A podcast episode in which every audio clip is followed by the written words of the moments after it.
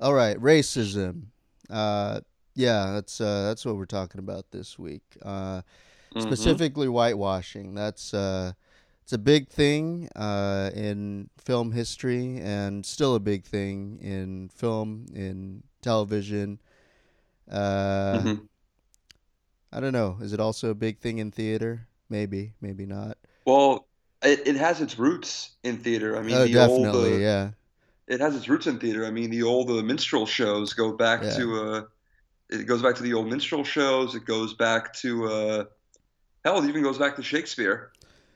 I mean, it's probably like even goes back even further than that. I mean, but yeah, um, whitewashing. Uh, Yeah. you know, it's um,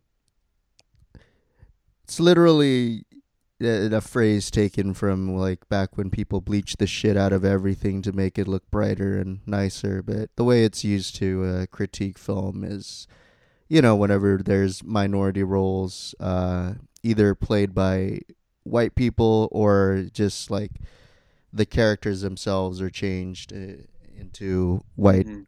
uh, actors and actresses and Yeah. I mean, it de- depending on which of those, uh, it's been going on forever, uh, Mhm. d- d- literally since the beginning of film, and still a Mhm. problem to this day.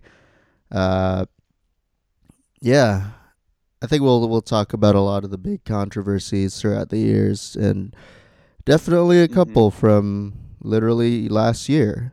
So yeah, we have a lot to get to.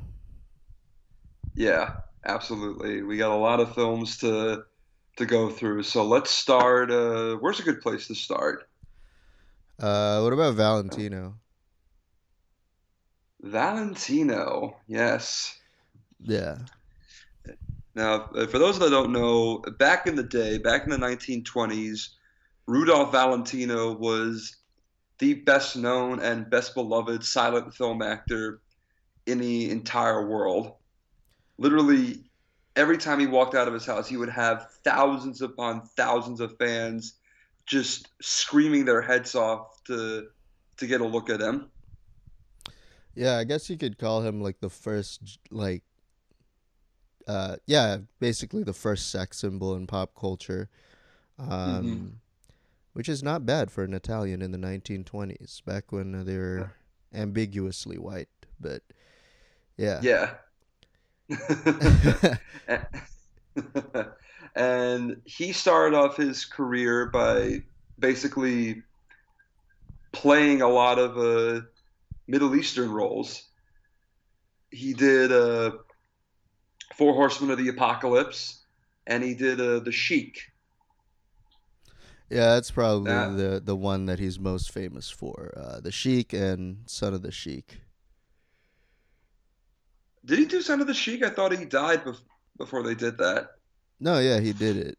Um, still, uh, he he plays uh, both uh, the Sheik and the son of the Sheik in that movie. Um, he completed it just before he died, I think. I think it came out in thirty one, and he pa- no, uh, yeah, it, it uh, came out in twenty six, and uh, Valentino died that that same year.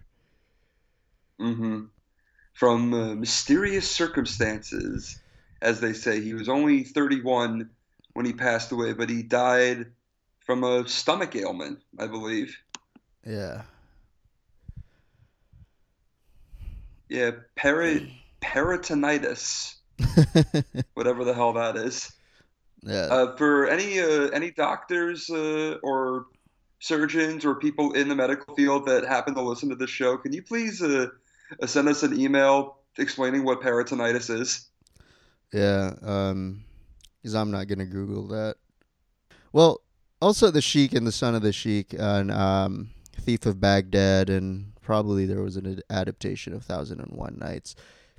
All of these also speak to a phenomenon that definitely in the early days of cinema, but also today of like these particular portrayals of Arabs in film. I, I may have talked Mhm. about it briefly in a previous episode, but there's a good book called Reel Bad Arabs, R E E L. um, by Jack Shaheen, and he basically watches every single movie and TV show ever made about Arabs, and there's a consistent theme of like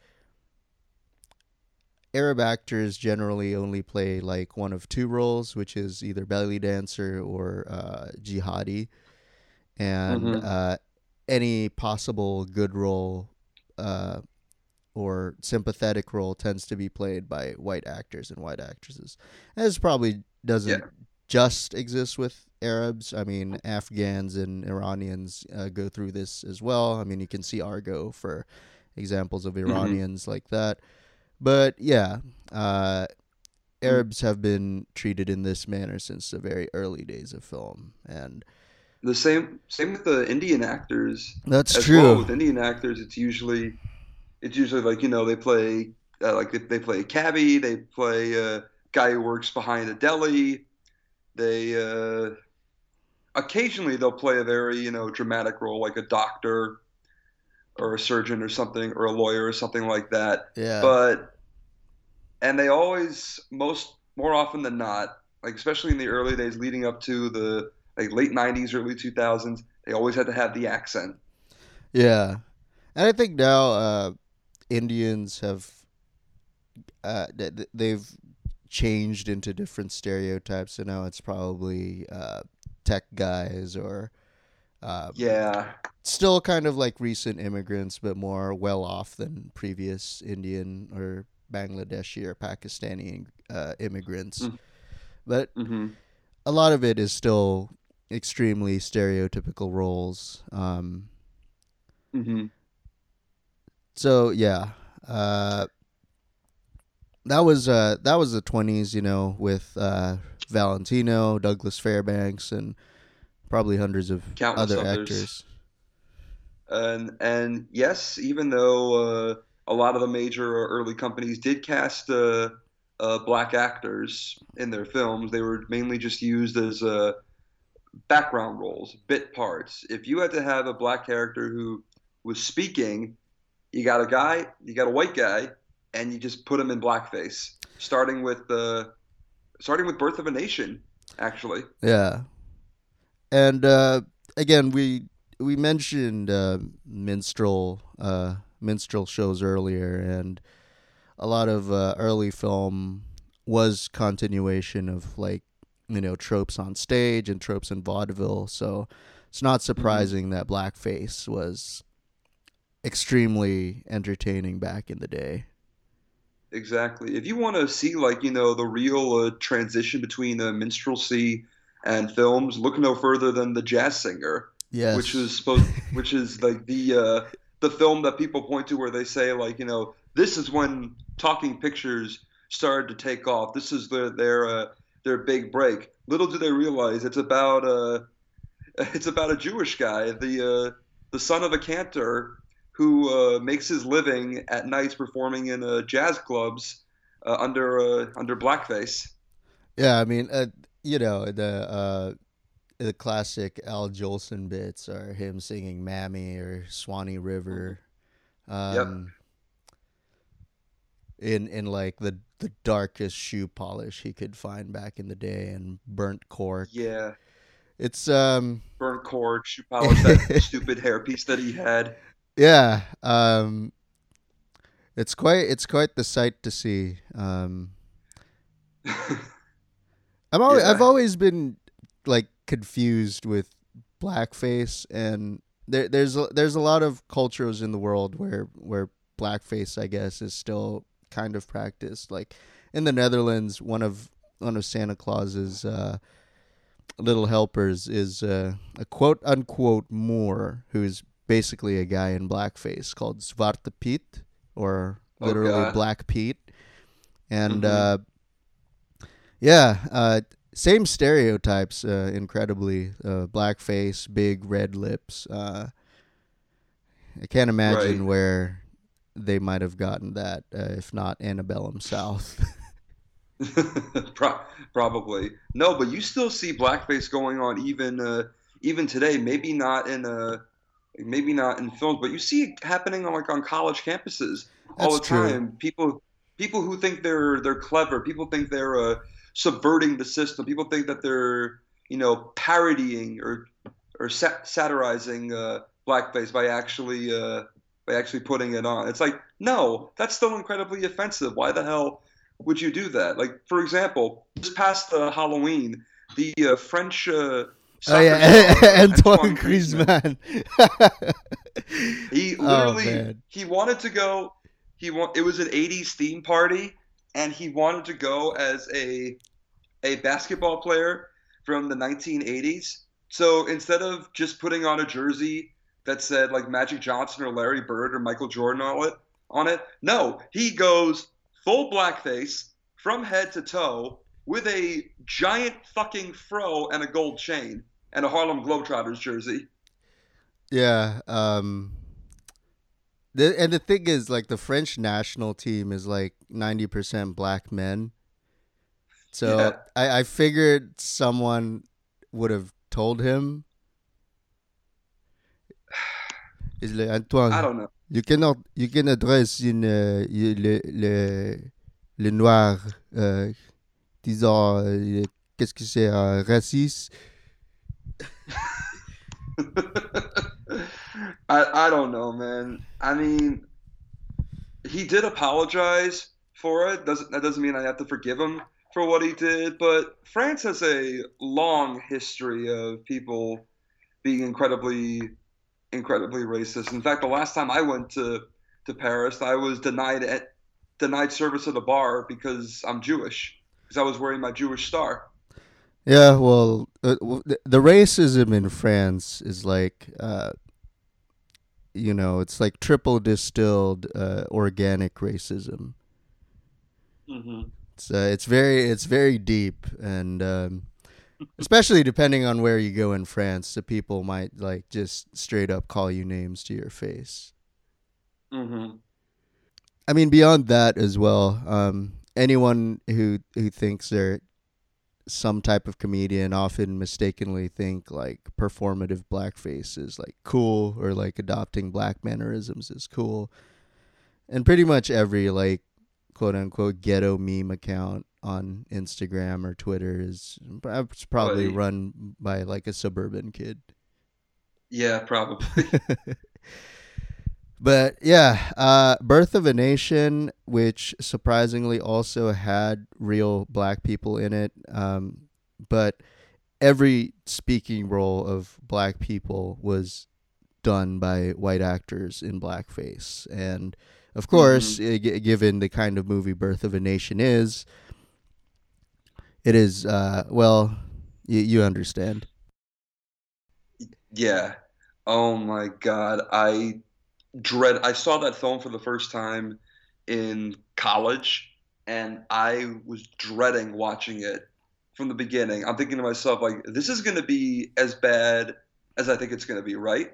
And I watched it. It's over three hours long, people, and I left just going, oh no, it was even worse. It was even worse than you imagined. And yet, this was the. Uh, this was like the number one movie in the world. The basically the movie that kicked off the phrase motion pictures and ran at the Liberty Theater here in New York. I don't think it's around anymore, but at the Liberty Theater in New York, and it ran for 44 straight weeks. Yeah, um, I think also it was uh, either in Indiana or somewhere. There was a there was like an opening ceremony for the film uh, playing at a theater, and it was basically uh, like a Klan parade. So that's uh, Pretty much. that's the kind of history. if you if you never seen Birth of a Nation before, uh, first of all, don't, and uh, second of all, uh, it's basically uh, revision, basically revisionist history at its absolute worst.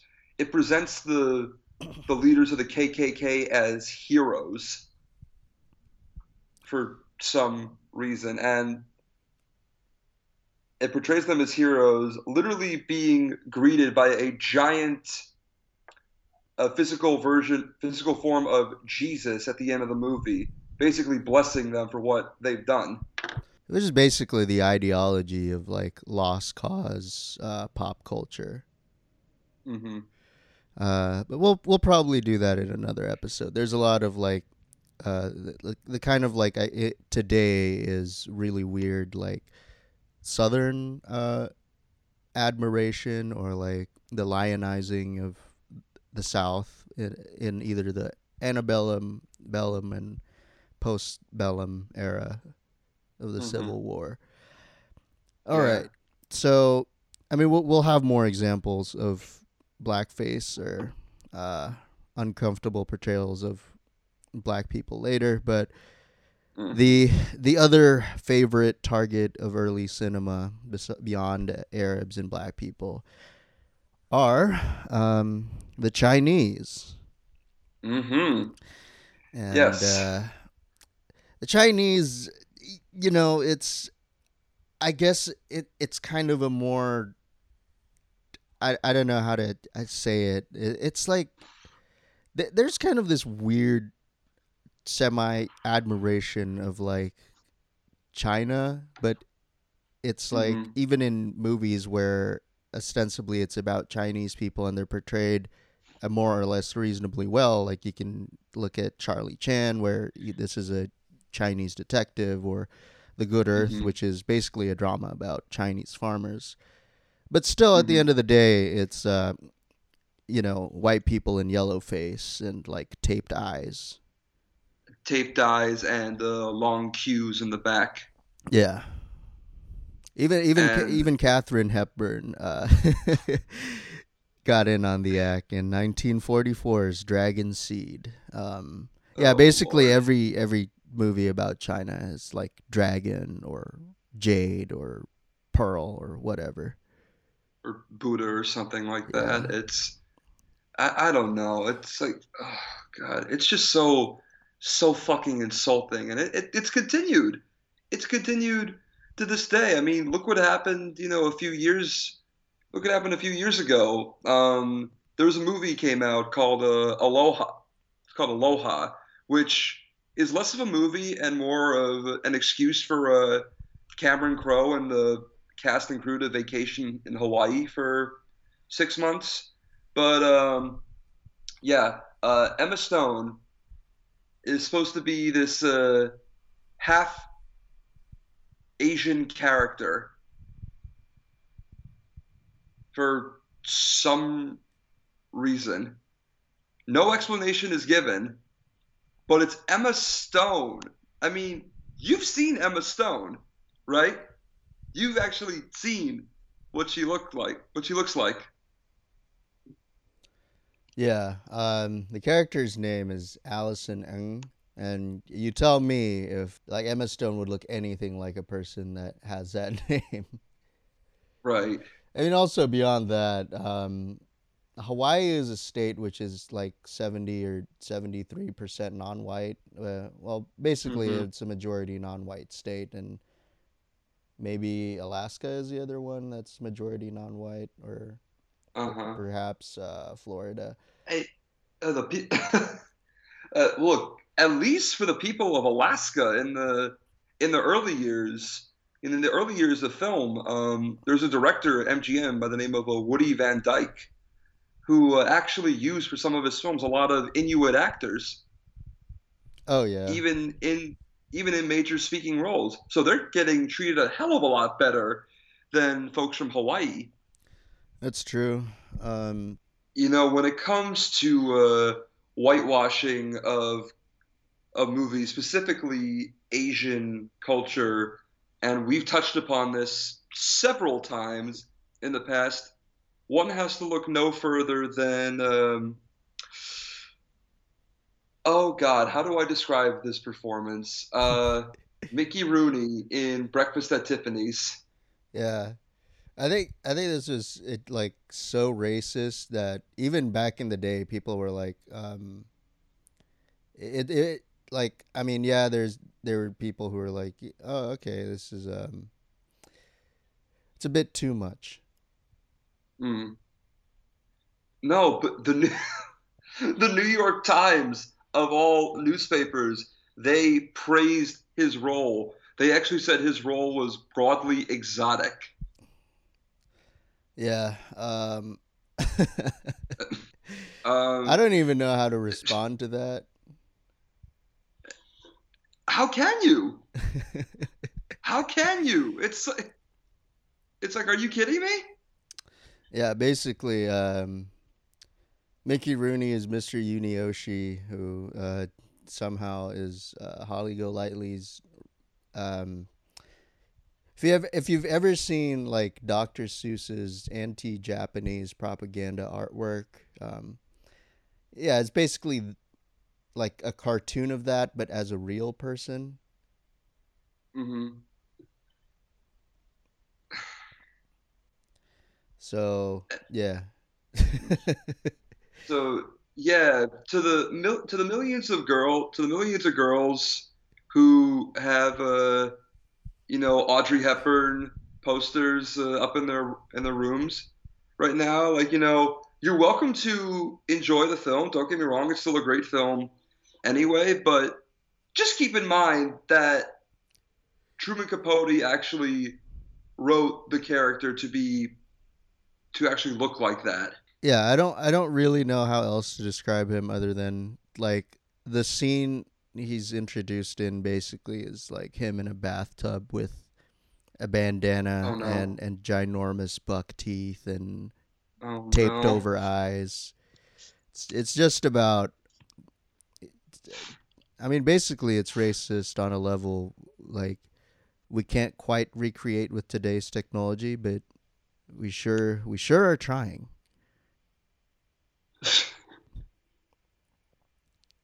Right. Oh my God. And he- and and he speaks in really bad uh, English, and it's oh my God. It's just,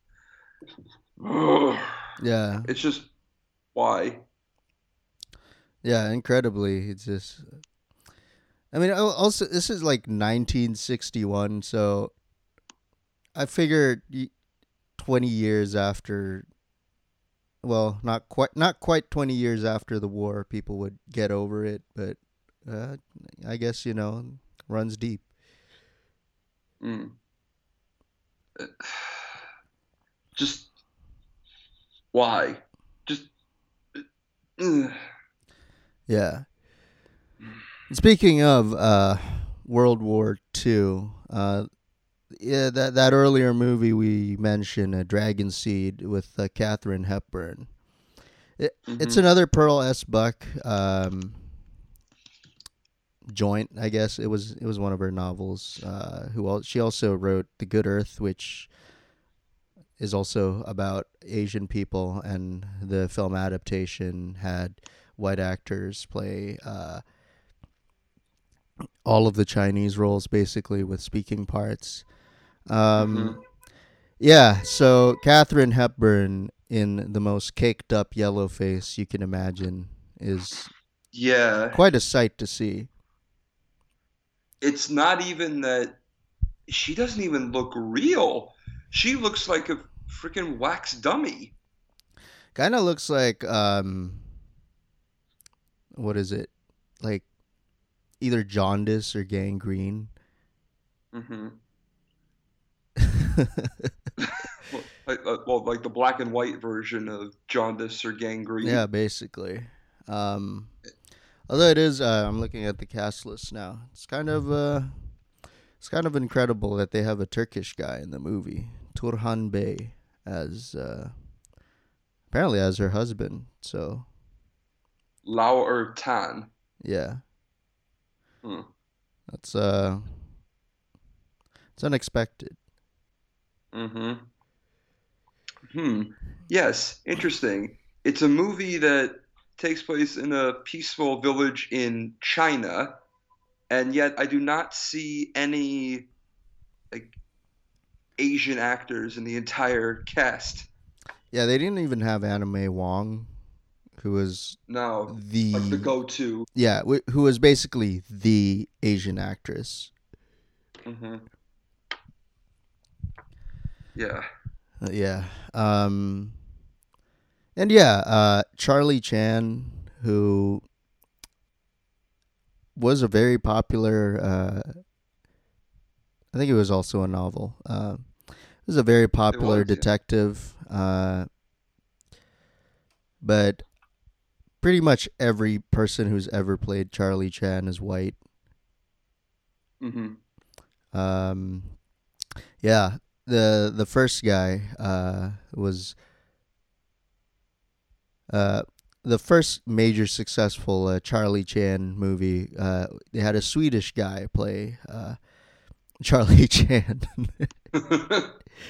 yeah, Warner Oland is his name. yeah. Uh, Who I bet when like casting directors first saw him, they're like, you know, eh, you look Asian enough. Let's uh, throw it. Let's cake some makeup on you and uh, slant your eyes a little bit. You'll totally be able to. You'll totally be able to do this. Yeah. Well, apparently here they did have Asian actors. They had Japanese uh, actors and um, I think one Chinese, one actual Chinese person. But um, yeah, people back then would rather be dead than I guess watch wa- watch the, the those Orientals in cinema. Right. oh So my God. until until they brought in uh, the Swedish guy. Um, hmm Nobody, uh, nobody liked the Charlie Chan movies. Right. And he starred in 16 of those films. Yes, incredibly. and uh, 16. the successor, uh, Sidney Toler, uh, made 22 Charlie Chan movies, and uh, of course, 22. Sidney Jesus. Toler, um, also a white man. Hmm Apparently, uh, it says here that uh, Oland he took his role as Charlie Chan very seriously. He uh, he studied Chinese. He learned uh, calligraphy. Okay, But that's, uh, that still doesn't that still doesn't make up for the fact that you're a white actor portraying an Asian character. and this is basically uh, the Robert Downey Jr. character from Tropic Thunder. Oh yeah. Well, well actually no. Let, let, let, let's let's talk about that right now. Um, I look. No matter who I talk to, they're always going to say that they found uh, RDJ's performance in Tropic Thunder absolutely hilarious. Yeah, Um, and I guess, I guess the movie tries to be clever by saying, you know, uh, oh, this guy is uh, so, uh, like, this guy is such an insane method actor. He gets so into his roles. He got so into this role by having this kind of, uh, having this kind of surgery and like multiple tanning sessions a week to portray the, uh, uh, the black sergeant in the movie. It, I knew it was going to be problematic from day one. Yeah, and I and I do think that's kind of the point, but certainly it's given the history of like blackface in cinema, it's kind of uh, you know, it it rubs you the wrong way. Yeah, Although I will defend Tropic Thunder is probably the funniest movie of the 2000s. you know what? You're probably right. Uh, but yeah, uh, did did he get nominated for an Oscar? He got nominated for an Oscar for that role. oh man, that's Uh, for- that's just the most fucked up like twist of fate. just it's like I'm I'm just like what? Yeah, It's like what? Seriously? yeah, basically. Oh my, oh my God! That'd be like if Tom, that'd be like if Tom Cruise like dresses up in a full geisha costume and somehow gets nominated for an Oscar. Oh man. Beyond Charlie Chan, the other iconic Asian character from the early days of cinema is, of course, Fu Manchu. Um, That's right. which is the I guess the one that came earlier because the, the, the yellow peril stereotypes probably existed since the late 19th century. Uh, it probably grew out of like the Boxer Rebellion and like the colonialism in China that was happening. Um, so yeah, Fu Manchu, I think, despite there not being Fu Manchu in recent years, people still know what we're talking about when we say Fu Manchu. It's a guy who dresses up like a Chinese vampire. You know that that round hat, the robes, the the silk, and of course the long mustache and uh, expressive eyebrows. Mm-hmm. And uh, of course, every single person that has ever played Fu Manchu has been white. Yep. Yep, yep, yep. Uh, including uh, Warner Oland, Mr. Charlie Chan himself. Yeah, including uh, Christopher Lee. Uh, I think he was in a couple of. Boris, yeah, Boris Karloff. Boris Karloff. a- yeah. Um, who else? Uh, Peter Sellers. Yeah, even Peter Sellers in in like the in the. I guess it was more of like a spoof movie, yeah, the fiendish plot of Doctor Fu Manchu. and um, I don't know if you remember, but Nicolas Cage also played Fu Manchu in a fake trailer. Oh my God, he did. Yeah, Oh, because Nicolas Cage. yeah, It's like because Nicolas Cage. I, if you want to know about more of what we think of Nicolas Cage personally, go check our uh, our two parter uh, episode yeah. on him. It's uh definitely a lot to go over. Right. Going beyond like the 30s and 40s, and I think we'll we'll we'll get back to the 60s now. hmm The other, uh, well, I guess it came out in like the mid 50s, but for some reason I always think of it as like a 60s movie. But you know, the other famous Asian role that almost a lot of movie and theater people think of is uh, The King and I. And oh yes. the Yes, role of course. of King Mongkut is almost always considered, you know, synonymous with Yul Brynner, That's right. who That's right. Who? who, who I guess made a career uh, out of looking vaguely ethnic. Yes. And for those that don't know, Yul Brynner is Russian by birth. Yeah, and he does have like some distant like Russian Tatar ancestry, but Mhm. I, I I think he was yeah mostly Russian. Yeah. But you're right. He made a living based on that role. Not only did he portray him in the movie, but he also portrayed him like three separate times on Broadway. Yeah, including I think one towards the end of his life and one where it was like sometime in the when did he die? Yeah, sometime in the 80s was the last time he played King Mongkut on stage.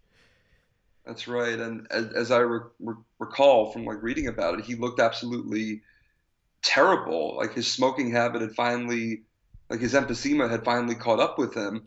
Yeah. At that point, he could no longer like belt out all the uh, all the tunes that had made him uh, that had made him famous. But I Mhm. feel like with Yul Brynner, he kind of had a history of like cultural uh, appropriation or whitewashing, going back to when he did uh, the Ten Commandments, where he played King Ramses. Yeah, uh, I mean, again, he's made an entire career of being vaguely ethnic. So he was also Solomon in Solomon and Sheba. Um, Oh boy. he was Taras Bulba in that film, which I do actually like. uh, he was Pancho. Villa, uh, Pancho Villa in Villa Rides, and uh, he was Sharif in Escape from Zahrain. Another, uh, another one of those like weird Orientalist romances that was popular in the '60s. Uh, you can uh, you can see uh, you know Lawrence of Arabia, uh, Lion of the Desert, um, Dr. Zhivago. Doctor Zhivago. Um, what's that? What's that Greek one? Oh, uh, oh my God, I know which one you're talking about, but uh, unfortunately, I forget the name. Yeah, fuck. Um, Oh, is it is it Zorba? Zorba the Greek. There we go. Yeah. yes, uh, starring uh, the one and only Anthony Quinn. Yeah. It was also another person that made. Uh, wait, well, I guess he was. Was he born in Mexico? What was he? H- hang on, let me see. I don't. I never knew, never knew about Anthony Quinn or what his He was born So, in. Mexico. in Chihuahua. Yeah, but well, I guess he. I guess he counts. He's half Mexican, half Irish. Yeah, It- that's fine. We'll we'll give him a pass Yeah. for this one. One guy I cannot give a pass to at all, who tried his hand at uh, stereotyping, was John Wayne playing Genghis Khan in The Conqueror. Yeah. Um. Oh boy. which beyond the casting and beyond how he completely shit the bed in the box office it also has a very very interesting uh production story hmm uh let's just say um it was filmed in the Nevada desert in uh, the 50s and you can understand why that's a bad thing Uh, yes, there were uh, right by uh, Nellis Air Force Base, about 70 miles from Vegas. There were a lot of uh, bomb testings that were happening, and it just so happened that the production of the Conqueror was very, very close to a lot of those uh, bomb testings. yeah i think And the site was literally downwind from those test sites. So it was. It was. And as a result, approximately uh, 91 of the 226 uh, people on the cast and crew died either instantly or at some point in their lives from long term radiation poisoning, yeah, um, in- including the film star, including uh, the, uh, the female lead, including uh, the supporting role. including the including director. the director, and including the producer himself. Do you know who produced that film? Howard Hughes. That's right, Howard fucking Hughes himself.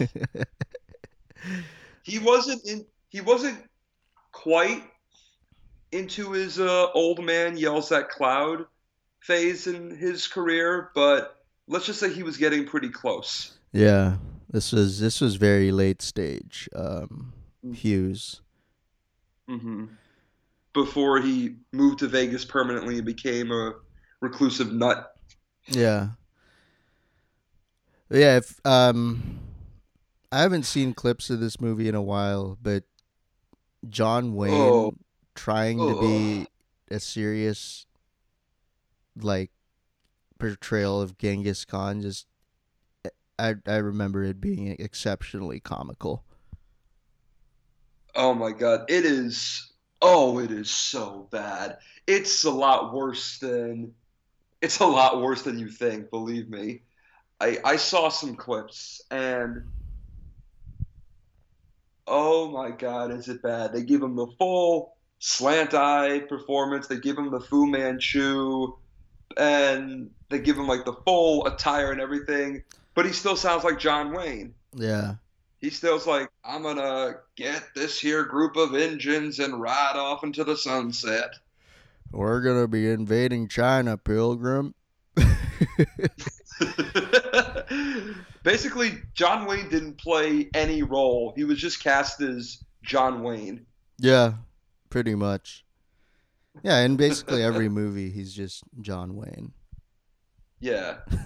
It's like it's like you immediately forget. It's like, oh, your character's name is uh is so and so. Yeah, I'm gonna forget that about five seconds after you walk away. yeah. Um, which lead yeah i mean it's john john wayne i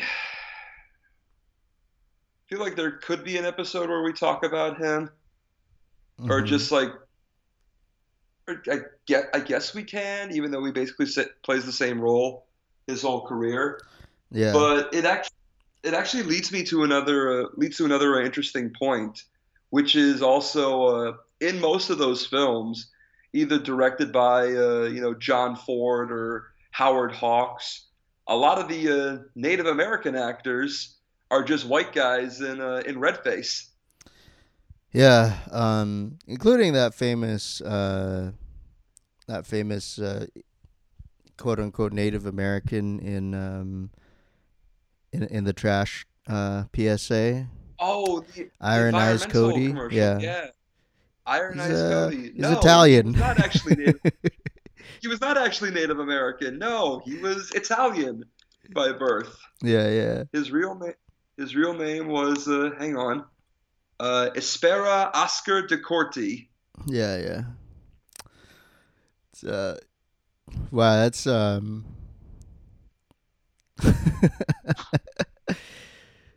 yeah. Uh. Look, I, I pro- I probably shouldn't be doing this, but I'm actually going to give uh, Iron Eyes Cody a lot of credit because, um, despite the fact that he was born Italian and basically took on the role of Native American, like just to earn a paycheck or something, he actually fully embraced being a, a Native American or like adopting the Native American lifestyle. which I guess um, I think is uh, historic. Uh, historically, is what did happen to some people. I mean, I mean, we'll, we'll uh, you know, we'll talk about uh, Last of the Mohicans, but yeah, Right. Ah, Last of the Mohicans. But I mean, look if you want to if you want to know more about a Native American portrayal in uh, in film, there's a great documentary. I think it's on Netflix right now. It's called uh, Reel Injun, R E E L I N J U N, and there's a a mo- there's a moment where this Native American uh, uh, stand-up comic, he's he's doing his routine, and he's like, you know, like yeah, a lot of white guys playing uh, playing uh, na- Native Americans. Chuck Connors, who was famous for a TV show called The Rifleman, like Chuck Connors as Geronimo. That'd be like saying Adam Sandler as Malcolm X. although maybe I, I wouldn't put past Adam Sandler to actually play Malcolm X at some point. Oh, but wait a minute. Oh, but no. Adam Sandler actually in the Ridiculous Six, yeah, yeah, his yeah, character is supposed to be half Native American, yeah. which was so ignorant and piss poor that six Native American actors actually walked off the set. Good. Yes, good. Oh man. Um, and of course, uh, there there's always uh, Tonto, who Tonto, in the yes. recent in the recent um, Lone Ranger. Lone Ranger, uh, played by Johnny Depp for some reason. Johnny Deep. Yeah, Johnny Deep. um, yeah, and Johnny Depp can talk about all he wants about how uh, like he has like Native American heritage and anything. I don't buy that for one second. Or like how he's like you know one sixteenth or one uh, one thirty second Native American. It's like no, no. You have to realize the actor playing Tonto in the uh, in the TV show was actually Native American, and it's like you know, like why are you still doing the uh, the quote unquote Tonto speak in 2013? Yeah, I mean it's a it's a trope that persists, and it ju- it just comes across as awkward and extremely racist nowadays. Mm-hmm.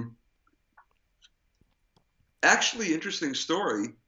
The uh, talking about revisionist history right here. The Lone Ranger hmm was actually based off of a uh, a Texas Ranger named Bass Reeves, who actually was black. Yeah, um, Didn't expect that one. Right. It's like, but it's the 1950s. They're like, you know, no, we can't have. Uh, I can I can imagine like all the uh, like the NBC brass, you know, smoking their big ass cigars up in 30 Rock, just going, no, no, we can't have. Uh, we can't have a black superhero on our our TV shows. No, let's make him into a white guy. Yeah. It's probably a lot more slurs than that. Uh, it, I, I'm I I tamed it down. yeah, yeah, the- yeah. For today. for the sake of uh, yeah. And, and besides, I'm white. I can't say those words Yeah. at all. Yeah, we can't have a boo on television. Yeah, yeah. there's something like that. Oh man. But yeah, uh back in uh, back in the 60s, uh, we also see a continuation of uh, non-Arabs playing Arabs. So we have uh, Sir Alec Guinness uh, in Lawrence of Arabia as Prince Faisal. Uh huh. And uh, to be fair, a lot of Arabs do uh, look white, and officially on the U.S. Census, they identify as white, and a lot of them pass as white, but hmm sure as hell aren't white now. Well, how about the biggest example? How about um, how about Elizabeth Taylor as Cleopatra? Yeah, yeah. Um, who was Greek Egyptian, and Elizabeth Taylor is neither of those. She's uh, British by birth and spent most of her life in America. Hell, even in the new uh, even in the new uh, Assassin's Creed game, they give uh, the character of Cleopatra a very I wouldn't say thick English accent, but you can definitely hear it. well, Assassin's Creed also had a game set in France, and no one sounded, no one spoke with a French accent. oh god. Oh yes. Yeah. Let's not have anybody uh, uh, speak with a French accent. But when we when we're in Re- Renaissance Italy, let's go like you know, hey, eat the eat the spaghetti. Let's uh let's have everybody talking like this. Uh, it's a me, a Mario. It's uh, the, the spaghetti. That- That's actually a line. Yeah. Assassin's Creed. Assassin's Creed 2. Ezio, it's a me, a Mario, your uncle. Like, When we going to go the, the Borgias? it's like, don't you recognize me? It's a me, Mario. Yeah. Oh god. Um, Assassin's Creed, like, I don't know. Assassin's Creed 2 is like they, they went all in with the with the Italian accent. And then Yeah, um. Assassin's Creed 3, they had a lot of Native American voice actors. But then the other ones are just kind of weird. Yeah. Oh man. Well, yeah. I mean, you got uh, you got Unity that takes place. Uh, you got Unity that takes place in France, where no one has a French accent. You got uh, Syndicate, which takes place in a steampunk uh, London, and apparently everyone speaks with a Cockney accent. Well, you're playing a criminal, so I guess they're they're just Well, I, I they're I just continuing the the Dickensian trope of everyone below middle class speaks like a Cockney. pretty much. You had Assassin's Creed uh, Black Flag, the golden age of piracy, where of course everybody talks with a British accent. Yeah, I, I don't think anyone spoke with a West Country accent though. That's no, that's no. like the the one everyone thinks of when they talk like a pirate is actually West Country. that's that's a West Country accent. Yeah. Or uh, the guy, uh, the guy in the Darth Vader suit for uh, the original uh, Star Wars trilogy, Uh, yeah, David Prowse.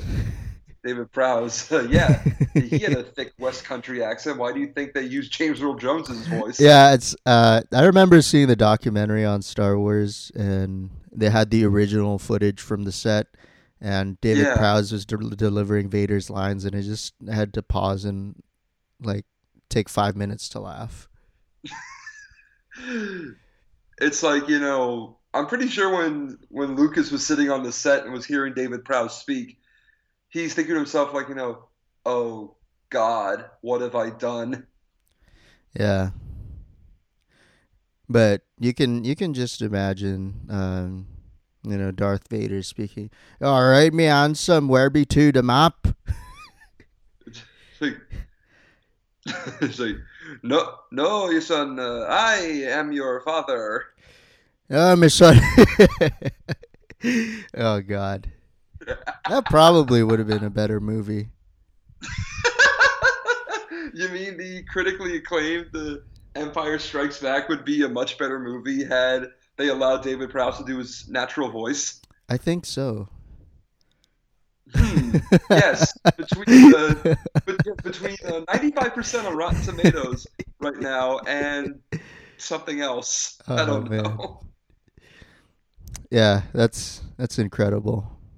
Yeah, Um, yeah, like you know, but like, going back to the original point, it's like the portrayal of you know uh, people of Arab descent, as portrayed mostly by white guys, has continued to this day. I mean, look at all the films nowadays that take place in uh, in ancient Egypt. You know, look at a movie like uh, Exodus, Gods and Kings, which we talked about in the Ridley Scott episode, where you have Christian Bale, you have Batman playing Moses. yeah, and uh, let's not forget Gods of Egypt.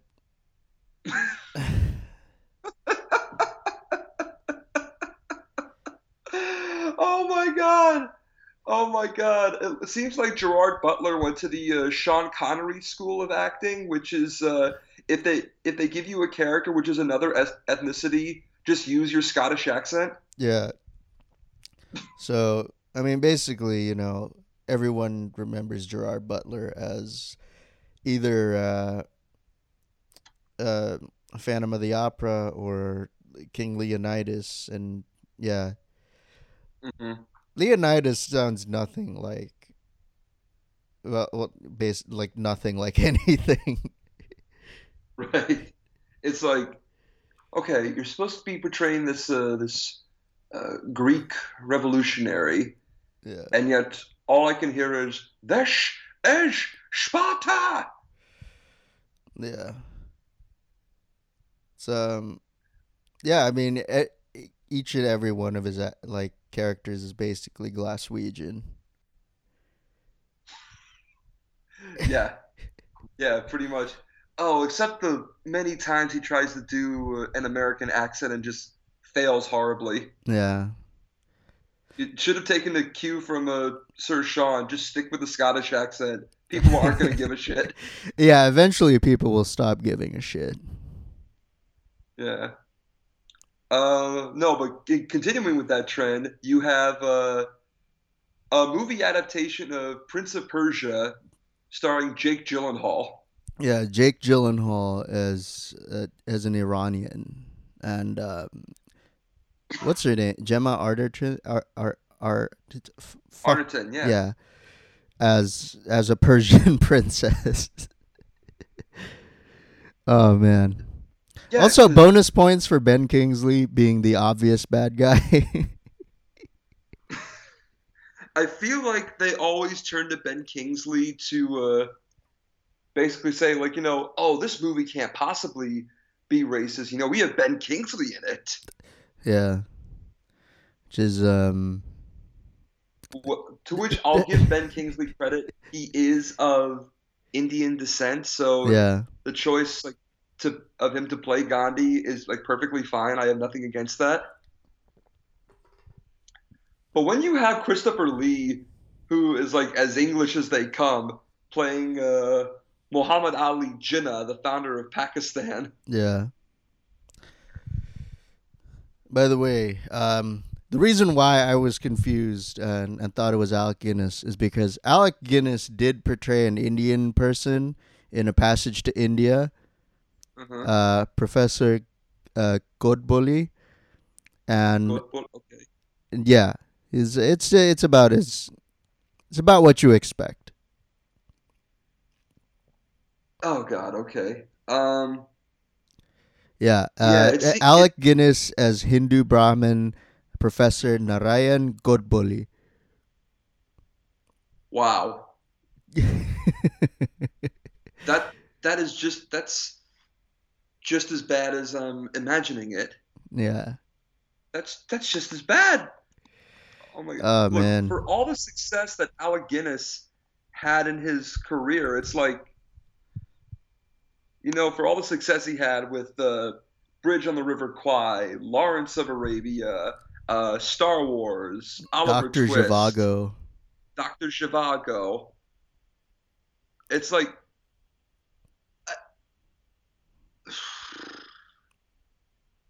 it's like, come on, really?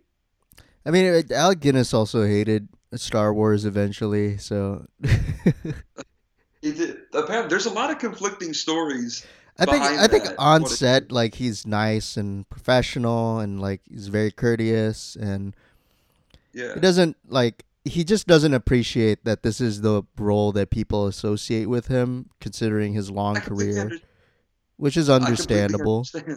Yes, no, I completely understand. Like you know, you want to be remembered for your body of work, Yeah. but then again, like you know, if if there's one role that you know you happen to be, you know, you happen to do, and you're remembered for that role for the rest of your life. Like, Mhm. isn't that something as well? Don't aren't you? Don't you get a little bit of a thrill just from recognition alone? I guess, but he did end up like throwing out all the fan mail he got for Star Wars. Really? Yeah. Okay, then why did he come back and do this? Why, why did he come back and do uh, Empire in Return? Um a lot of money. No, yep, that's it. I think I think the studio doubled uh, the initial offer, so he ended up in the first one, and then he negotiated a deal for like, uh, a, a- like a very generous amount of the royalties. Yeah. Oh, here it Go. is. Uh, no complaints. Let me leave it by saying I can live for the rest of my life in the reasonably modest way I am now used to. That I have no debts and I can afford to refuse work that doesn't appeal to me. oh man. Wow. Okay. That's it's quite a. You know what? I, I you know I, I respect that. I, I do too. That's uh, you, you know what most- At least he's he's out in the open. He's saying like, you know, it. I, I didn't believe in it, but I was nice to everyone on set. I I, I, I did my lines and I washed my hands of this. I wash my hands of it. That's the most elegant way of saying like you know I did the role. Now leave me alone. Yeah. oh man. like going fo- going forward, uh, you know, this trend of like white guys pretending to be, you know, other actors or what or just just whitewashing in general, that continued in the 1980s. The short circuit ring a bell. Yeah. uh man. Oh my god. Uh, yes, in Short Circuit, the movie about the uh, the robot that grows a soul and you know defeats the uh, the bad guys. Uh, there is a character there named uh, uh, Ben Jabituya. Yes, he is Indian. He speaks with a very thick Indian accent, and he's played by a white guy, Fisher Stevens. Jesus Christ. And yes, for those that have seen the film, it is as bad as you as you remember it. I mean, it's what basically Apu, right? But real life. It was it was Apu before Apu was a thing. yeah. It's a like the thing. If you've seen the documentary, it's a there's actually a thing. There's actually a word to describe you know the thick, uh, very thick uh, Indian accent. It's called patanking. yeah. And a lot of uh, casting directors tell these uh, Indian actors to do it, you know, for the sake of comedy. But it's a white guy doing the role. Yeah. Um. I I I don't know what else to say about that, man. And by the way, uh, Short Circuit also has a sequel, and yes, he is back.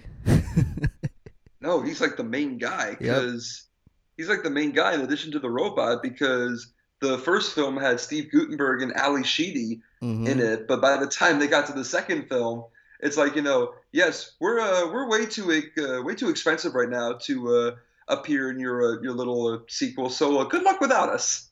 Yeah, yeah. Oh man. we we've been talking about like white people uh you know either going in yellow face or brown face or black face. But there there's also a lot of instances where the roles themselves are rewritten and changed into white Mhm. people. So, I mean there was that movie uh 21 about Oh people God, who- yes. like use math to basically win at gambling. hmm And uh, originally, the the true story is um, it, the group were American uh, Asian American students, and I think the teacher was also Asian. Uh, It was. but everyone in the every main character in the movie is white.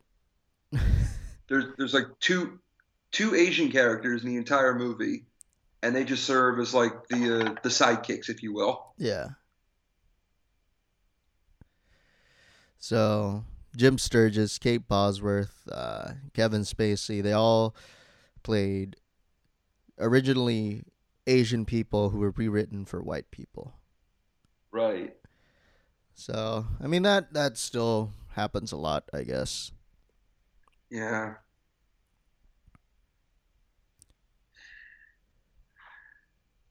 God, I God, I hated that movie. Yeah. Um, I never seen it, so You're uh, you're not missing out, believe me. yeah, It's you know, it's like yeah. Like if you just want to see uh, you know, story about kids going to Las Vegas and, you know, just and just gambling, you know, watch literally any other film. yeah. There, there's also a weird instance with um, Star Trek Into Darkness. I don't know if you. Oh, like Yeah. what were the well, with Benedict? yeah. Benedict So Benedict Cumberbatch plays Khan, right? Who's Indian, but I mean, I don't think anyone Indian ever played Khan. I mean, the original the original actor was Ricardo Montalban. So Yes, and that that is legally required. How you pronounce his name yeah, in, in every instance you have to say it that way. But yeah, so and I so I I really don't know what to say about this particular role because I mean because like originally it was saying like oh this the the villain is a guy named John Harrison so I'm like yeah whatever but then when they Mhm. w- w- when it was revealed that he he was Khan the the the classic uh, villain from Wrath of Khan and uh, the episode Space Seed I, I'm just confused Yeah, it's like for the sake of, you know, spontaneity, it's like, you know, eh, we'll throw this in here. I'm sure that won't piss off the fans at all. Yeah, like there's there's not really a lead up to like this person is Khan. hmm There there's I, I don't know, it's it, it's like there's a there's a half of the movie where where after it was revealed that he was Khan where everything comes into play and like the previous half was more or less yeah, okay, it's a new villain. That makes sense. Mm-hmm. Yeah. But it's like, look, that's what make Ra- that's what makes Wrath of Khan so good, is because you actually, like, if you grew up watching the original Star Trek, you remember this character, and when you see him in the the film, you're just like, you know, Mhm, oh my mhm. God, he's coming back to to get revenge. Yeah. You'll find Captain Kirk that revenge is a dish best served cold. Yeah. Which, you know, in a two-hour movie, there there's not that much lead up, and I, I don't know. It just comes across as kind of like a weak, you know, wink at the fans. That's probably the weakest wink at the fans. Yeah. I mean, I, I'm also uh, of the opinion that J.J. Abrams can't make a Star Trek movie. Uh, no, because he basically uh, in Into Darkness he copied the end of Wrath of Khan, Yeah. where I think it's now in Wrath of Khan it's Kirk that sacrifices himself and not Spock. Yeah, yeah. And Into Darkness, uh, Kirk uh, sacrifices himself. and then is Eh. get gets treated by something called super blood Yeah, of course. because you have to understand when the when Wrath of Khan came out, there was no guarantee that uh, Leonard Nimoy was going to return yeah, for the third one. That's Mhm. why they killed him off. yeah, And then finally they said, "Look, th- look, we want you back. We want you to do another Star Trek film. Hell, we'll even uh, we'll even let you direct this one." And he's like, "Okay." Oh man.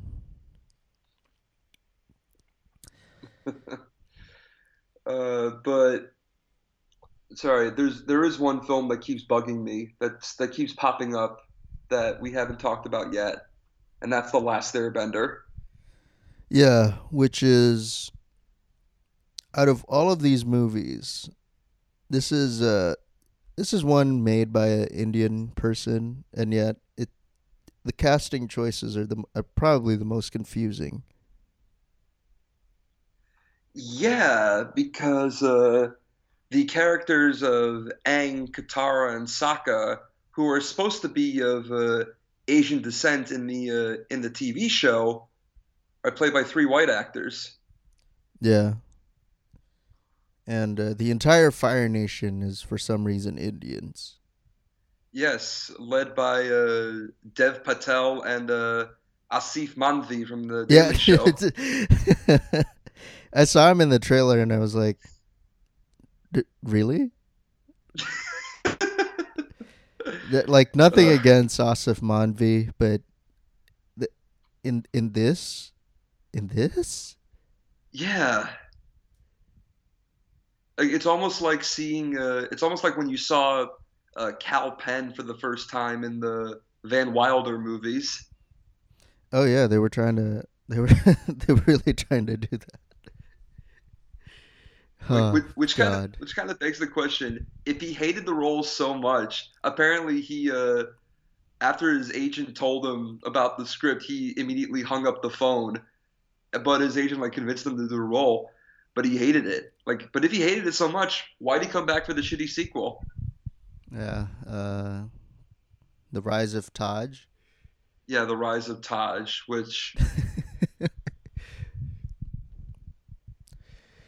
Mm. oh boy, that's I uh, think the yeah. I think the less said about that film, the the better. Yep. I mean, the last Airbender, like, it's uh, really I have no idea, like, why the, those decisions were made. Was it? I don't know. Was it? Was it done by Shyamalan himself? Was it done at the behest of the studios? I don't. Yeah, I mean, ostensibly, like, it's it's like it, Shyamalan said he liked he's a fan of Avatar: The Last Airbender, and yet it doesn't come across like that at all. hmm So really, uh, yeah. Um, in the grand tradition of, you know, roles being written for rewritten for white people, 2017 gave us The Beguiled by Sofia Coppola, who one of the characters uh, was recast as a white teacher instead of the mixed race character it originally was, and an entire full fledged black character was cu- was cut out. Right. Because uh, as, if to say, like, you know, there's no way. Uh, there's no way black people existed at the time of the Civil War. That can't possibly be true. Yeah, I mean, why? Like, why would there be black people during the Civil War? You know, It- It'd be like it's like, oh, like yeah, it's like you know uh, that that wasn't the reason why the war was fought in the first place. hey, it's about states' Duh. rights. yeah, it, it, it's about states' rights right there. Why do you think it? Why do you think it's called the war between the states? Yeah. Well, I mean, the obvious answer is like, okay, but the states' rights to own what? Exactly. The states' rights to do what? Like, yeah, like sure, it is about states' rights, but this, but but but the right to what? The right to what? Exactly. The right. Fill in the sentence. The right to own slaves. it's like, yeah, that's you know, and and and there's people saying like, oh, it's for economic reasons, and I'm like, yeah, the, the like, why is the southern economy, owning of of what? The, the the the the southern economy was what exactly? Yeah, yeah. And uh, oh, it's like oh, it was cotton. Yeah. Who uh who picked that cotton for you? yeah, one of the biggest uh, backlash I could uh, remember was uh, Death Note. oh Um, my god, I have never seen so much vitriol in my entire life. The literally the moment it first premiered, five minutes later, I saw thousands upon thousands of posts on Facebook just going like, you know, what the fuck was that? Yeah. So basically, Death Note is um, originally a manga about some guy called Light Yagami who discovers a notebook where if you write someone's name on it, they die. Now, for whatever reason, the English language adaptation decides to relocate the story to Seattle, and everyone is white, despite the fact that Seattle, if, even like they did do Seattle. Seattle still has a lot of fucking Asian people there. Right. So right. I it's just really confusing. Yeah, and he's main guy is played by Nat Wolff, of all people, Yeah. Um who's not even close to being Asian. yeah. So anyway, they rename him Light Turner and all of the main characters are basically white. hmm Yeah, from Light from Light Yagami to Light Turner. Mhm. Oh, and uh, speaking of uh, poorly awful uh, adaptations of beloved manga, Ghost in the Shell. Yeah, which is probably the biggest it, it even like made it to mainstream media, so hmm Yeah, uh, the casting of Scarlett Johansson uh, as uh, the major and the quote unquote justification of why the character is like that is really it- it's like- something else.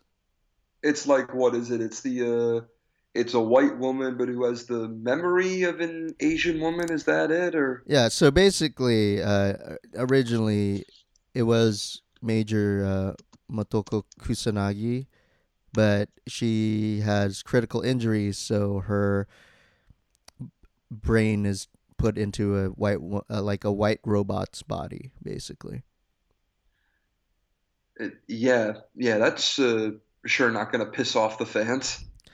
Yeah, that, and I'm a hundred percent sure that that was like a late addition to the movie. Probably. Like, they didn't consider that until the, all this con- controversy happened.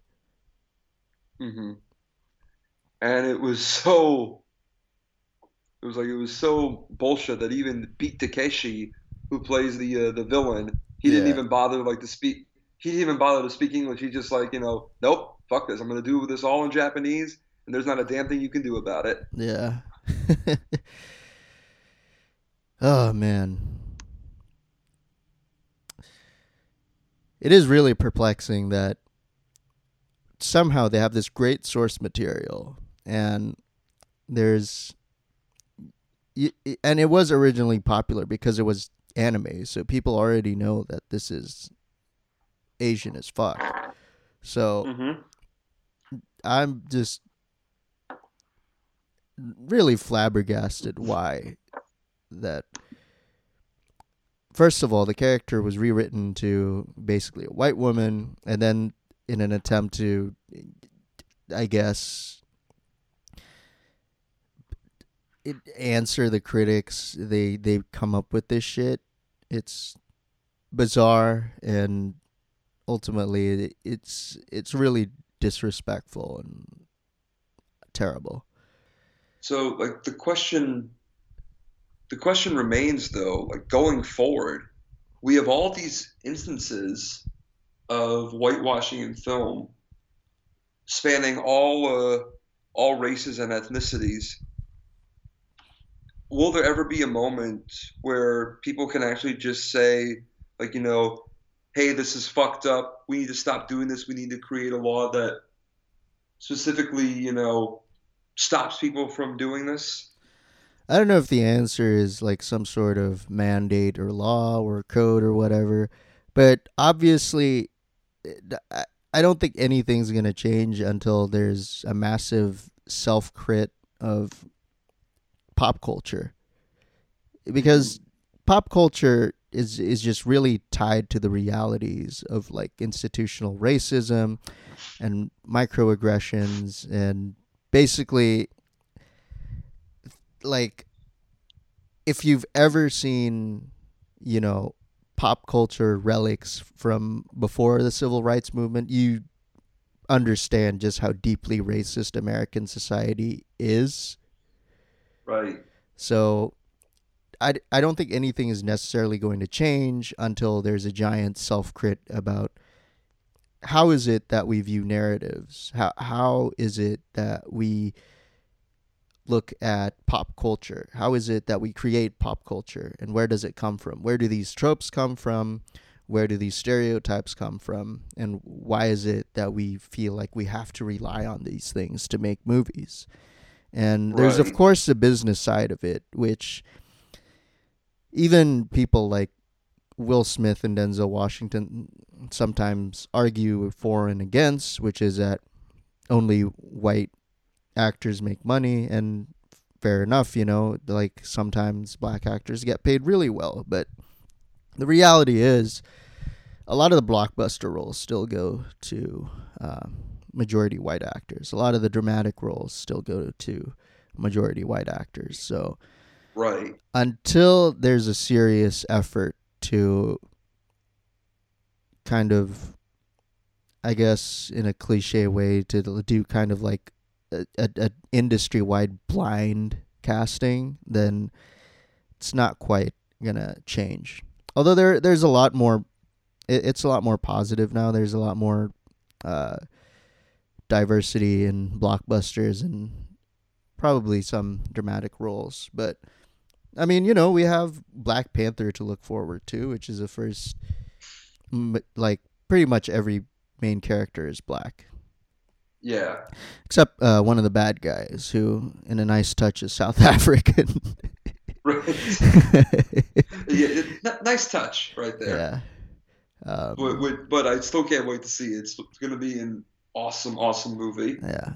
And I mean, you know, I mean, we talked about John Boyega. Um, so there's uh, black people in sci-fi, and I'm sure um, Ursula Le Guin is happy about that. Mhm. Yeah. If you never read any Ursula Le Guin books, uh, people out there, they're great. Um, yeah, I don't think I've I've really realized like how a lot of sci-fi kind of defaults to like having white protagonists until like I was reading Ursula Le Guin and then she says this main character's skin is black or brown and I'm like, "Whoa." It's like, all right then. Yeah. All right. So is there anything we have to watch out for in terms of whitewashing? I think I I seem to remember uh, there's a Herv or there's a Hervé Villechaize uh, movie coming out. Mhm. Um, Starring Peter Dinklage. Peter Dinklage, who is Neither French nor nor Cambodian. who um besides the one obvious feature, has nothing in common with Hervé Villechaize. But it's a movie that he's been wanting to make for for the longest time, which I completely understand. Yeah. But cast somebody else yeah, yeah. for it. Cast cast the guy who was just in uh, uh, The Greatest Showman, the guy who played uh, uh, Tom Thumb. What about what about the all those little people they used um, in Lord of the Rings? Like, didn't they use uh, actual uh, little people as doubles for uh, the Hobbit characters? They did, yes. I don't think any one of them were of Asian descent, though. Really? Actually, what, hmm, I thought one of them. actually, was. no, wait, no, no. That might there might have been some that were of Maori descent. Oh, okay. Oh, um, speaking of uh, Asian uh, little people, Asian dwarves. There's a, there's a movie called The Year of Living Dangerously, um, starring Mel Gibson. Uh, I don't know if a lot of people have seen it. I think it was pretty successful, so probably. It was. My dad loves that film for But- some reason. Um, Mel Gibson and Sigourney Weaver. Um, Mel Gibson obviously plays an Australian. Uh, they they're in Jakarta during the uh, 30th of September movement in 1965, which is a big coup. And Linda Hunt plays Hamilton's local photographer con- contact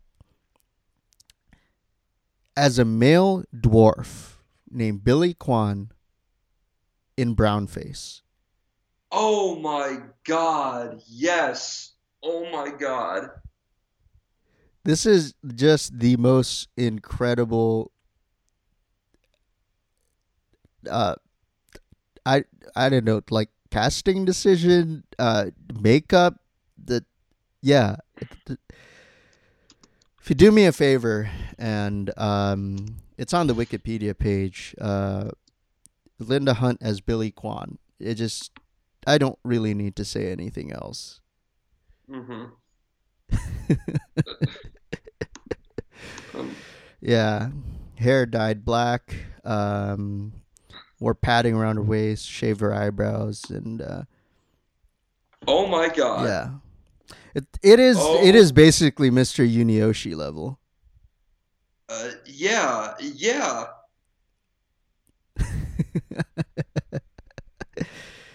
oh man, Wow.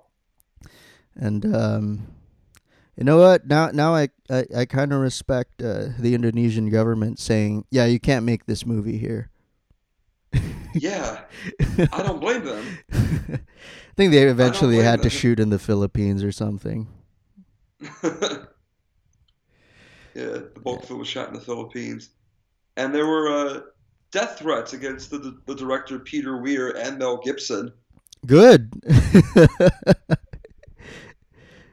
um, yeah, Jesus Christ. Um, that's uh that's an image that you know what that that might be the episode image. Yeah. It actually, you know what? It is. Uh, It is. So yeah, you know, She- uh, Did she? I think she did. She won an Oscar for that. of course. Because of course she did. Well, there you go, folks. Uh, long, long history of racism, still Yeah. ongoing. So, Mhm. what else? Uh, what else do we need to talk about? In terms of uh, in terms of whitewashing, I think we've feel like we've covered the great majority of it. Yeah, um, yeah. I don't think I want to talk about anything else. Um, Yeah, I think I'm gonna get. I'm gonna start getting more mad than I already yeah, am. yeah, yeah, yeah. If we talk about this anymore, we'll probably just start yelling. Right. All right. Um, that was another episode of questions like this. Um, we we've been doing a lot of pretty long episodes. I'll probably cut this down. Uh, Yeah. but yeah, um, join us next time, and uh, yeah, we'll talk about some of more of your burning questions about the film industry. My name is Aristo, And I'm Alex. and thanks for listening. And uh, happy New Year. Happy New Year, guys. Take care. Getting to know you. Getting to know you. Getting to know all about you. Getting to like you. Getting to hope you like me. Getting to know you. Putting it my way, but nicely. You are precisely my cup of tea. Getting to know you, getting to feel free and easy. When I am with you, getting to know what to say. Haven't you noticed? Suddenly I'm bright and breezy because of all the beautiful and new things I'm learning about you.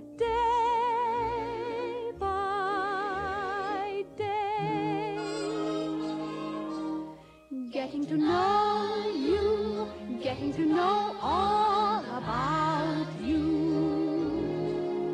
Getting to like you, getting to hope you like me. Getting to know